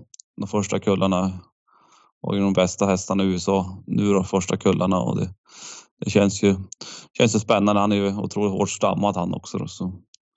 Hon är lättkorsad för hon har ju inte det, det med fransk blod och sen inte det nya moderna amerikanska iset. så det finns ju alla möjligheter korsat med vad, vad, vad man vill helt enkelt. Nej, verkligen Super Arnie som morfar. Det innebär ju att du, alltså det är ju rätt gammalt. Att det, som du säger, det finns verkligen uh, Alltså utöver att hon var grym som tävlingshäst och allt det där så finns det ju den lilla extra uspen att man kan betäcka henne med i princip vad som helst av de amerikanska unga som du säger, vilket måste göra henne lite mer intressant ändå. Ja men precis och sen ju, hon har ju otroliga exteriör också, motorer och så. Så det var ju, ja, hon var ju väldigt bra, bra i sig hästen också. Så, och, är du så sugen, det, är det du, måste vara många som vill ha henne. är du sugen på att köpa henne själv tänkte jag? Nej, jag har nog inte den, den budgeten helt enkelt. Nej, jag fattar. Eh, jag tänkte vi skulle prata lite eh, V75 lördag om inte Patrik hade något annat att sticka emellan med. Nej, jag satt mest och kollade igenom hästarna här om vi skulle gjort någon form av stjärnkoll, men vi har ju liksom redan berört flera utav dem eh, faktiskt. Så att det är väl lika bra att vi... Eh, Kayla Westwood där, bara status där. Ja, hon har ju börjat året jättebra då. Men var lite, lite nedsatt tror jag nu där bestod och inte helt, helt hundra kurant och så fyra försöket. Eh, får ladda om nu då så siktar vi mot eh, ja, British Crown då med henne helt enkelt. Ja. Eh, David, eh, hur många gånger har, du- har du lirat Global Bookmaker? Ja, det var väldigt många gånger där för ett tag sedan. Eh, det kan jag lugnt säga. Framförallt strekat honom på V7 eh, i princip varje gång under hela fjolåret eh, skulle jag säga. Uh, ja, vad säger du om honom? Han var ju sådär igår för det var min take. Han gick ju visserligen först i tredje spår. Han kanske inte hans melodi och sen kanske lite otacksamt att han blir så klar favorit ändå. Uh, vad säger du om hans insats på Bergsåker? Åh, men jag tycker han gick rätt bra så. Det blev ju lite, ah, det blev ju lite tempotorsk första varv helt enkelt och så. Ja, det blir lite tufft för han att gå ja, en och en halv sväng då i tredje ut sista varvet där så. uh, Jag tycker han gjorde det rätt bra så. Ja. Man får väl ändå säga det, det var det, det var därför jag skrattade Mattias, för att han är ju... Ja, men han, han är ju så otroligt säker. Det är, det är sällan man ser den där lutningen på raden med 72, 72 starter, 4 segrar, 12 andra pris och 15 tredje pris och sprungit in nästan 2 miljoner. Det är ju det är häpnadsväckande i sig. Är han så oärlig som raden eh, antyder vad gäller att vinna travlopp? Nej, jag tycker inte det. Vi har ju matchat rätt tufft ända som, ja, som tvååring. Han var ju med i Svampen till exempel. Sen var han ju ut mot de bästa hela tiden då. Och sen ja, i fjol startade han ju silver hela året i princip. Då, så jag tycker han, han gör ju det, gör ju det han kan. Jag tror Mm. att ofta har han stött på någon som har varit för bra helt enkelt. Ja. Det måste vara en otroligt rolig häst att äga. Han startar ofta. Han är travsäker. Han har bara galopperat en gång på, på 72 starter. Det är liksom clickbait-siffror över det och han tjänar ofta pengar. De måste vara nöjda ägarna. Ja, det är ju ett väldigt härligt gäng då som äger. De har ju haft hästar hos mig ända sedan jag började helt enkelt. Då. Och eh, de åker ju ofta på tävlingarna då. och de är ju nöjd. Nö, Ja. Nöjd även om man har varit femma, sexa loppen.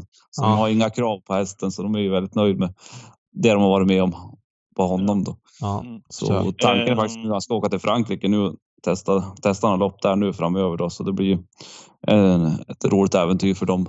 Hur- nere. Kul. Hur gör du då eh, logistiskt? Har du gård där nere eller hyr du in dig eller hur jobbar du?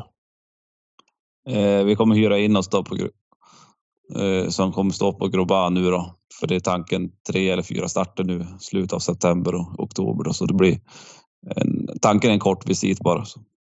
Och hur funkar det då? Du ska ha ett gäng hästar där eller hur tänker du? Nej, tanken är bara att det är han som åker nu för jag har ingen andra eh, lämpliga nu med form och lopp helt enkelt. Så det blir bara han som kommer åka. Hur, hur gör man då när man skickar ner en häst? Skickar man med en skötare eller det finns skötare man kan liksom, som kan ta hand om honom när han står där? Ja, det finns ju ja, tränare man kan samarbeta med där nere då, så jag har haft hästar nere tidigare. Hos, med Marie Norberg och Jarmo Niskan har vi samarbetat med då. då så. så det är ju tanken den här gången också. Ja, jag fattar, jag fattar. Eh, Frustration startar på Romme på fredag. Vad, är, vad kan du säga om, eh, om henne? Ja, men hon blev sjuk i våras då. Lite svårt att få igång den riktigt helt enkelt. Då. Men eh, hon gick rätt bra i E3 där, men fattades lite innan. Hon känns eh, uppåt i jobben så jag tror hon, hon börjar på komma i form nu. Så det är förhoppningen då att de får en fin höst. Eh, Knickers eh, Sisu startar ikväll eh, på, på Solvalla. Ja, men känns väldigt fin efter förra loppet och så hon har ju, har ju hög kapacitet så jag tror hon får en fin, fin höst och har ju potential att vara med i, i både också British Crowns senare under året. Ja, eh, förutom, eh, förutom eh, Knicker ikväll, är det någon, någon som du har extra feeling för? Ja, det är väl hon jag tror mest på i loppet ikväll. Ja. Helt enkelt. Eh, innan vi går in på helgen, David, jag måste bara ställa kanske en liten udda fråga när vi kollar till eh, Mattias hästar här, för jag har nämligen inbillat mig att han har en häst som... Och vi kanske ska säga någonting om Winterburn också först, eh, som har tio raka segrar från debuten. Är det, är det Sveriges mest eh, snyggast, mest, eh, mest eh, bäst matchade häst det där, Winterburn? Ja, vi har ju matchat snällt helt enkelt. Då, men han vann senast då, då fick han ju visa att han var riktigt bra när han galopperade och, och ja, gick väl otroligt snabbt efter, efter galoppen där. Så, så ja, det är riktigt, riktigt bra, bra häst helt enkelt. Men var ska du ta ut honom nu då? Eh, vi får se lite. Han är ju som startklar nu igen. Han fick lite break och träna på under sommaren då. Så nu är han startklar så vi har bara fått kolla efter lämpligt lopp. Okej. Eh, jo, den här jag skulle prata om. Jag vet inte om jag har inbillat mig bara om Mattias här, eh, men eh, jag har ju in, när jag har sett den här Cash Forever, heter han så va? Eh, Hur gammal är han nu? Eh, eh, eh, han är fem år gammal. Så jag inbillar mig att han, att han besitter en galet bra kapacitet, men han har bara tjänat 198 000 kronor. Har jag fel i mitt antagande så jag kan hoppa av det där tåget, eller vad säger du om den hästen? Ja, men han är, han är ju otrolig kapacitet igen, men han är ju mycket ready cash i sig och, och inte, så, inte så lätt, lätt hanterlig. Så, uh, nu har vi faktiskt hittat ett problem då som vi åtgärdat i halsen på honom. Då. Okej, Så det blir ju spännande att se nu när han kommer ut. Då. För han har ju varit lite upp och ner i loppen och funkar bäst när han bara fått sprungit på. Uh, sen när han fått tag i honom har han inte fått luft helt enkelt. Okej. Är det därför han inte har startat sen i februari alltså? Ja, precis då.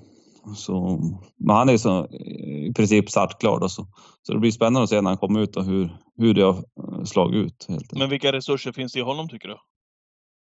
Ja, men det är höga, höga resurser. Han vann ju på en 11 tid där i fjol och då kändes det som ja, han var mest bara var och åkte med helt enkelt. Så springa kan han absolut. Ja, så är det rätt billigt in i sin, för klassen också. Ja, absolut. Han borde ju ha, om man säger till kapaciteten, haft mycket mer pengar på, på sig. Ja. Ja, då tar vi nytag på den. Det är bra. Eh, David, ska du gå in på helgen här eller? Ja, eh, du sa att det är 40 minuter till Sol- Solvalla. Hur långt tar det till Sundbyholm? Eh, en timme och en kvart då, så det är ju väldigt nära. Ja. Eh, Du har faktiskt lyckats med konststycket att få ut tre hästar i V75 1 som är bronsdivisionen. Eh, Vi kan ju ta dem i tur och ordning. De har fått spår 4, 5 och 6. Um, ehm, Kanai Goy först och främst då eh, spår 4. Vad eh, har vi för status på honom? Jag tycker han har gått bra på slutet. Han var ute i det här loppet där Örjan fick hjärnsläpp på Mantorp och körde mot Tyler Mifsud. Eh, Jag tror Örjan hade Fayeza sett där va och så spurtade Kanai Ga- Goy bra i skymundan. Vad är status på honom för dagen? Ja, precis. Han har gjort två bra lopp på ja, V- V- V7 STL-lopp och brons. Då. Eh, sen har det varit bra med man har ju haft lite mindre poäng så han har inte kommit med när vi har anmält han då. Helt enkelt. Eh, men känns fortsatt eh, fin så jag tror ju på en liknande prestation den här gången. Eh, när de inte kommer med, kör man tuffare jobb med dem då för att underhålla formen eller hur gör man runt det? Ja, precis. Han har ju fått ett tuffare jobb då inför det här så jag tror ju att eh, ja, det behöver inte saknas lopp igen helt enkelt. Mm. Nej. Eh, voltstart och spår 4, vad säger du om det? Ja, man är, det, det är lite minus på voltstart, men jag tror ändå att han kliver iväg i, i rätt, rätt gångart helt enkelt. Mm. Han klarar spår 2 till exempel. Vad var startmomentet på, på Lindesberg i somras? Eh, sen hoppade han visserligen senare i loppet men, men eh, så du, du är ändå ganska confident på spår 4 där. Ja, han brukar kliva iväg. Det är lite att han hoppar där på Lindesberg. Man kanske inte kan ladda han Nej. eh, innan han travar in sig riktigt. Det var kanske därför han hoppade då, att det gick lite fort. Försökte hålla position in i svängen då. Han har inte travat in sig. Så jag tror ju inte man kanske kan skicka iväg så himla hårt första stegen innan han travar in sig riktigt. Jag fattar. Eh, du har även eh, fem Carry Cash. Vad säger du om hennes uppgift? Hon har två lopp i kroppen kan man säga så efter ett litet uppehåll här under sommaren. Ja, precis. Det var väldigt fin första, första starten där. Sköt till väldigt bra efter sent fritt. Eh, trodde hon skulle vara lite bättre senast, men orkar inte riktigt. Eh, känns fortsatt fin efteråt så får vi testa en gång till helt enkelt. Eh, eh, om det stämmer till lite från om vi kommer ner vettigt så kan de säkert dyka upp bland de tre om det stämmer till lite. Men ja, plats, det blir nog tufft att vinna helt enkelt. Eh, och spår, fyra, spår fem på henne. Hon har ju klarat snäva spår tidigare. Är du orolig för voltningen? Nej, inte direkt. Hon känns ju, känns ju stabil hon. Nej. Kanske mest intressant ändå det är ju Parveny som, eh, ja, jag trodde skulle vandra igenom klasserna när han eh, ja, men, dök upp som en rejäl årgångshäst tidigare. Eh, nu verkar det ha varit lite strul med lite galopper. Han har inte startat sedan april. Vad har vi för dagsstatus på honom? Ja, tyvärr gjorde han illa sig då efter loppet senast då. Så har fått stå, stå över en hel del då ett tag då. Men nu har han tränat på och bara gått hemma, men tycker han är bra förberedd. Det är ju en häst som växer om han kommer till spets, så det är ju lite spännande läge helt enkelt. Ja, eh, han har ju klarat voltstart tidigare och jag kollar här på ett lopp tidigt i karriären där han spår 3. Då öppnar han ganska bra. Eh, kommer du liksom... Är ni inne på chansa lite grann för att just få ledningen eftersom han växer där? Eller hur tänker ni liksom runt starten? Jo, men det måste... Mats måste ju försöka ladda iväg det som går helt enkelt då. Och han funkar ju Eh, han, han, funkar ju allra bäst när han får gå på innerspår sen om det blir spets eller rygg. Men han behöver ju för att eh, löpa ut ordentligt så behöver han gå på innerspår. Så läget blir ju spännande tycker jag. Okej, så att du säger inte till Mats att han måste köra spets utan tar han ledningen så får han välja sen vad han vill göra taktiskt därifrån? Ja, precis. Det viktiga är väl att komma ner på innerspår. Sen går det ju släppa säkert till någon bra om man vill det. Men, men det får han bestämma taktik. Eh, är det den av de, dina tre som känns hetast i det loppet? Ja, det känns så. Det känns som att är nog nästan 20 meter före oss övriga direkt efter start. Så det, det är nog klar fördel han. Fattar. Eh, sen har du, kör du själv i eh, V75 2 Mercedes Hall eh, som fick bakspår. Eh, det var inget, inget tilltänkt V75-lopp det här men eftersom Gull åkte ut så åkte det där in och då blir det lite annat strålkastarljus på, på loppet. Vad säger du om hennes uppgift? Det, ja, det är klart spå, spåret och så är tufft och bra hästar emot, men eh, hon är klart bättre än vad det ser ut på raden. Ja, hon avslutade bra senast, eller hur? Ja, avslutade bra senaste gången. Innan fick hon ju tufft lopp när jag körde på Solvalla där och höll bra. Så klart bättre än vad det ser ut på raden, tycker jag. Så det kan ju vara ett, en rolig, rolig jätteskräll helt enkelt. Eh, att du kör själv, hur kommer det sig i det här loppet? Eh, ja, Magnus hade hästar och sen ja, har jag kört några gånger själv då, så då tänkte jag få köra, köra, testa en gång. Ja, fattar. Eh, vi ska säga det att du har en häst utanför V75 eh, i lopp två. Lavin and Rose, är det så det uttalas eller? Ja, det tror jag. Eh, vad säger du om hennes uppgift? Ja, men det är en rätt spännande häst som har gjort eh, två lopp för oss då. Var ju hårt betrodd senast men funkar inte riktigt och har fått träna på efter det och känns fin. Eh, det känns som att de ska vara bra för klassen. Så vi ska byta lite grejer till den här starten och se om det eh, ja, faller väl ut helt vad, enkelt. Vad ska ni byta? Ja, det blir ju något stäng, stängt huvudlag och några rycktussar. För det känns som att han sprungit mest på halv fart i de här två loppen för oss då. Ja. Så den, den känns väl kanske den om det fungerar hetast av våra på, på lördag. Eh, ni provar barfota senast. Nu går ni över till skor. Hur tänker ni där? Ja, jag tror vi kanske, kanske vi lägger på kör utan framskor. Vi får fundera efter sista jobbet så, helt enkelt. Men det blir någon ändring på huvudlag i alla fall. Någon stängt huvudlag och rycktussar över tanken. Då, så det tror jag ska falla väl ut. Ja, mycket intressant. Ja men bra då. Patrik, har du ja. något mer?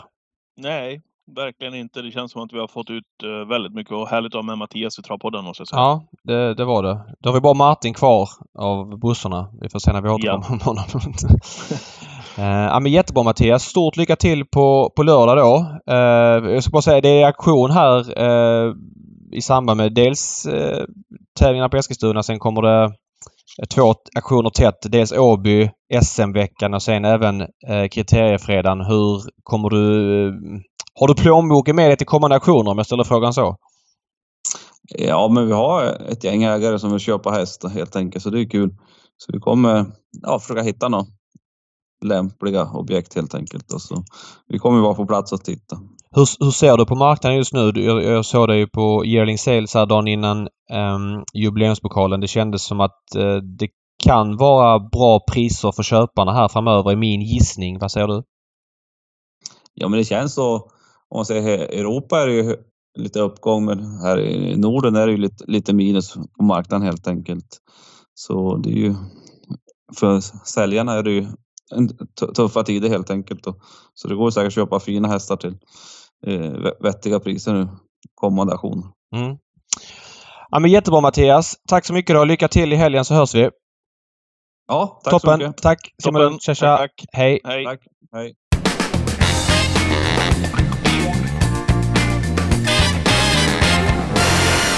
Vi är den här veckan sponsrade av Åbytravet och Patrik, det är en späckad höst som väntar på Åby. Ja, men man måste faktiskt ge dem en sak. Dels att buffén kostar 99 kronor. Då spelar det liksom ingen roll om de kör Texas chili-buffé som de gör den 21 september. Eller om de kör schnitzelbuffé 19 oktober. Eller pizzabuffé 23 november. Man tar alltså 99 kronor för det här och bara det tycker jag är värt ett besök. Dessutom så kör de V64 samtliga dagar. Det här måste man ge Åbytravet egentligen är det väl dumt att säga det kanske i det här ögonblicket, David. Vi är ju sponsrade utav dem, precis som du säger. Det här skulle vi kunna baka in i innehållet för det är så pass bra erbjudande, tycker jag. Så det hade egentligen inte behövt vara ett sponsrat inlägg om du förstår vad jag menar. Jag fattar. Och eh, det här är alltså konceptet Supertorsdag. Det är V64 eh, med dagens dubbel. Man höjer upp några dagar här under hösten. Eh, utöver det kör man alltså SM-dagen den 30 september. Det är en lördag alltså med V75-tävlingar. Kan du dra datumen igen för Supertorsdag? Mm. Eh, Förutom då eh, den här buffén som jag nämnde så är det också travkuskar uppe på scenen, spännande publiktävlingar och massa andra eh, grejer som händer de här kvällarna. Notera nu i kalendern. 21 september, David. Ja. 19 oktober. Ja. 23 november. Chilibuffé, schnitzelbuffé, pizzabuffé, V64 samtliga dagar. 99 kronor. Här tycker jag att många travintresserade har som uppgift att ta med sig några vänner på trav som inte brukar gå på trav för att ja, men känna efter hur trevligt det kan vara. Tack säger vi till Åbytravet. Vi blickar framåt nu till V75 på Eskilstuna. Vad var det du sa till mig när du slog upp listorna, David? Ja, grym omgång på Ja. lördag. Vad är det Eh, du har fastnat så vid? Så... Ja, vad fastnar man vid som V75-spelare? Ja, men spontant ganska jämna fält. Mm. Eh, många hästar i fälten. Det är 15 hästar i V752. Det är eh, 14 hästar i V754. Det är 15 hästar i V756. Eh, det är väl huvudanledningarna. Sen, eh, ja men jämnt bara. Eh, många kända hästar. Så att jag menar, Eskilstunas geografiska läge bjuder ju upp till bra förutsättningar och det, det känns det verkligen som att det är. Mm. Jag ugnar igenom listorna här nu. Jag är verkligen benägen att hålla med dig. Mm, guld ligger utanför. Härligt att sätta sig i den här omgången. Ja. Eh, och vi kommer med det senaste över Twitchen, eh, precis som vanligt, nu på lördag klockan 13.00 eh, kör vi på Twitch alltså. Fler och fler hänger med oss där och som sagt, nära var det på eh, st- streamsystemet här i, i lördag, så vi får verkligen ta nya tag där nu då på var flera, eh, flera lyssnare eller tittare som hade hört av sig till mig efteråt och, och satt sjuan för att vi hade råkat leda in dem på rätt spik i Great Time Trot. Det är bra att man gör det ibland för det händer ju också titt som tätt att man leder in dem på fel spik. Så att det blev rätt i lördags ur den aspekten. Mm, ja, verkligen. Mm, mm. Yes, Twitchen kommer 13.00 på lördag. Nu avslutar vi med eh, hiss och diss.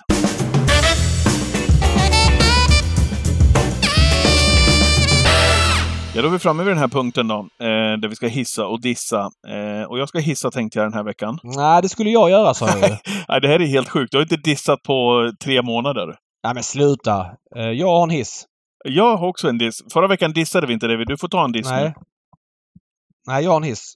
Nej, jag drar min hiss. Jag måste, jag måste få göra det i alla fall. Så att eh, du, ja, men du, kör du din hiss då så kör vi två Ja, hiss kör den här hissen veckan då. Kör min ena hiss, okej. Ja, kör. Ja. Såg du loppen från Bjerke i söndags?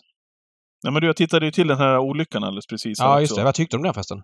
Ja, men det är ju ren och skär otur ju. Han, eh, ledaren tar ju upp och bara försöker hålla in. Det är ju inte att han tar upp jättekraftigt. Han försöker bara hålla kvar den som ser ut att kanske vara den svåraste konkurrenten där och då, så blir det en kedjereaktion bakåt.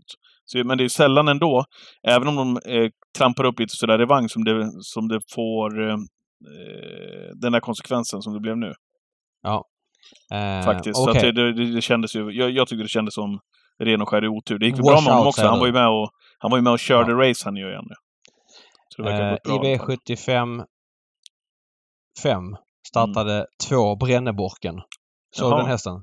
Nej, jag har inte sett, han kom till det här loppet jag har inte sett en frame av de tävlingarna. Nej, satt du klistrad alltså och tittade på den här så, gången? Nej, jag satt inte klistrad, men jag kan se ikapp loppen om det är liksom, ja men ordentliga lopp. Om Bränneborken Det var norskt travderby, kallblodslopp då, som sagt. Mm. Uh, han var 80 eller 79% av Bränneborken. Uh, vann sitt tionde lopp på tionde starter. Fy fan vilken jävla häst alltså. Mm. Uh, oj, oj, oj vilken häst. Alltså jag, hade inte, jag, hade inte, liksom, jag har säkert sett honom tidigare men jag har inte liksom lagt märke till honom. han är ju dessutom du hissar ett norskt kallblod. Han, han, är blond, kan man säga så. Han, han, han är ju lite, vad säger man, skimmel. Så att han kommer vara lätt att känna igen framöver. Bränneborken. Eh, alla travintresserade har, har koll på honom och sådär. Men för mig var det lite av en uppenbarelse av att se honom vinna eh, kallblodsderbyt. Nu är det så här att inom kallblodssporten tycker jag att de här som är bäst som tre och fyraåringar tycker de i mycket större utsträckning ebbar ut som äldre. Eh, och inte riktigt liksom ja, men, klarar av att... Eh, de som blir bäst som äldre är de som dyker upp som 6, 7, 8, 9-åringar kanske. Bränneborken har ju redan vunnit på 22 kortdistans. Gjorde på Bollnäs i början av juni. Men hur som helst, fantastisk häst. Eh, för mig var det en A-upplevelse. Hoppas vi får en ny sån här Moe-Odin slash Järvsöfax-stjärna nu i kallblodssporten. Nu tittar som... bara för din skull här David, ja, och för min såklart. Ja. Men mycket för ja. din, så tittar jag här nu på sista 300 meterna. På uppenbarelsen. Han springer och kör sig mm. lite grann med huvudet också, har du sett det? Ja, ja. Ja, ja, ja nej, han är grym. Grym häst. Här. Inte någon sköntravare bara, men bara liksom en stridsvagn. Han är grym. Ja, härlig uh, uppsyn. Jag har en diss också när vi är igång. Du måste ju ha kollat Jäklar loppen. vilket som... muskelpaket det är. Ja. Kolla bringan på den här hästen, David. Ja, nu har jag en diss här. Du måste ju du måste följa med i travet om du ska med i den här podden så att vi har grejer att snacka om. Du kan liksom inte behöva se loppen när vi poddar. Det är tre lopp du har fått se ikapp nu, grejer du missat. Ja, det, Gambels galopp, ja, ja. Eh, den här olyckan och nu Bränneborken. Ja, det är för dåligt faktiskt. Jag ja, häng med i trav annars... Det här är en travpodd. Ja, liksom. men det är helt rätt. Snart är man utbytt. Ja, precis. Mm. Ja, hade du en hiss? Hade du en hiss? Nej, det var min hiss. Nu ska du ha din hiss. Hade du diss? Jag har haft hiss. Ja, du är dissen. Du måste läsa, du måste hänga med i travet när du är med i den här podden. Jag ska hissa. Ska du... Ja, kör. Eh, och jag tar, tar, tar vidare på det här temat också när vi hade um, Anders Källström med, ordförande i Svensk Travsport, i podden här för någon vecka sedan när vi pratade om publiktillströmningen och att alla banor har sina utmaningar. Och jag blir ju så glad när han brinner just för den här frågan också. Men David, om man inte lyckas få ut folket till travbanorna, vad gör man då? Man tar travbanorna till folket. Exakt, vilket Gävletravet gjorde och Mattias Gustafsson, sportchef på Gävletravet, gjorde i helgen. Där man anordnade då eh, travsport mitt i stan, i Bologneskogen. Där kungen av speedrace vann. Du vet vem va? MT Insider. Tillsammans med Olle Alsen. Uh, men bara en sån sak. Jag har sett bilder därifrån bara. Och uh, det här är ju helt rätt. Man gjorde väl något liknande på Avenyn för Ja, det här är väl 2015 typ. Ja, precis. Ja, precis. Uh, och det var ju jättelyckat. Ja, och det det. att på det här sättet flytta ut, att göra evenemang, det handlar ju faktiskt om kreativitet och att man vill göra någonting. Man vill visa upp travsporten. Här visade man upp Olle Alsen med hedershästen MT Inside. Det var fler proffskuskar som var på plats, Rickard Skoglund och så vidare. Eh, man ser på bilderna därifrån att det var barnfamiljer som var där. Eh, ponnysar som visade upp sig. Man gjorde ett samarbete med Gävle Travskola. Eh, och, ja, men det fanns helt enkelt eh, otroligt många bra anledningar eh, till, att, till att komma ut och titta på det här. Eh, jag tyckte det var otroligt kul att se och fler banor borde kunna ta efter för det, är, det handlar som sagt om kreativitet och att man lägger ner lite tid. Eh, utöver det här vanliga eh, årshjulet som bara rullar på ute på travbanorna. Ja, Så eh, hissen till till Gävletravet och Mattias Gustafsson nu var han som var initiativtagare. Hur som helst så är det otroligt kul att se. Ta då travet ut till folket, där folket är, så kommer de också till travbanorna. Gävle har väl någon V75-dag här senare i vinter. Hoppas att de länkar ihop dem ja, liksom, så precis. att de som var där kanske får en fribiljett till travet den dagen och liknande. Kanske. Eh, eller något, något sånt. Eller att kidsen Att, eh, åker ut på travskolan och börjar eh, hålla på med hästar. Ja, nej absolut. Eh, hade, hade du en diss ändå nu? Nej, det var ju du som var dissen för du håller på att kolla ikapp loppen under poddens gång. Så kan vi inte ha det. Du måste hänga med i, i, i travet. Så Ja, eh, okej. Ja, men det, får det, det, ta på dig. det är helt rätt. Nästa vecka då, då kommer jag vara sjukt påläst här i podden. Ja, härligt. Nej, det ska du inte alls. För nästa vecka är det ingen podd. Ja, du Eh, ser. nästa vecka ska jag till Italien. ja, det är ju Ja, en diss. faktiskt. Det, kan man, det, det, det är ju en diss i alla fall. Okej? Jag dissar det. Ja, men ta med Så. dig datorn till Italien. Det finns väl internet i Italien? Jo, men jag orkar inte släppa med den här datorn. Vi tar en paus nästa vecka. Vi är tillbaks SM-veckan. Då det är Svenskt mästerskap och annat gött. Jaha. Eh, och kriteriekval ska sägas för övrigt. Den aktuella... mm, Ja, ja. Eh, ja. Du Jag ser något jä- jä- jag ser något Gävle kör V75 den 30 dec- december. Det är läckert. Det, det måste ju vara årets mest otacksamma dag att köra på. Mm. Då, alltså, nog för att det är en lördag, men det är dagen innan superjackpotten på Axevalla. Mm. Lite i kläm kan man säga. Är det sån, men, är det sån, ja, är det sån här igen? ja, men det blir en ordinarie omgång eftersom det är en lördag. Mm. Men det blir ju ändå att man kanske man laddar mot eh, söndagen den veckan då det är jackpot. Ja. Med nyårsafton. Så att, Mm. ja, ja, det är som Ja, ja. Ingen podd nästa vecka. Du kör tydligen när det men passar. vi kör Eh, stream lördag och mest troligt stream nästa vecka. Vi kommer eh, berätta om det så håll utkik på våra kanaler. Mm. Nu ska jag ner med min son i parken. Vi hörs Patrik! Ja, det gör vi. Ha det gott. Hej! hej! hej. Hej.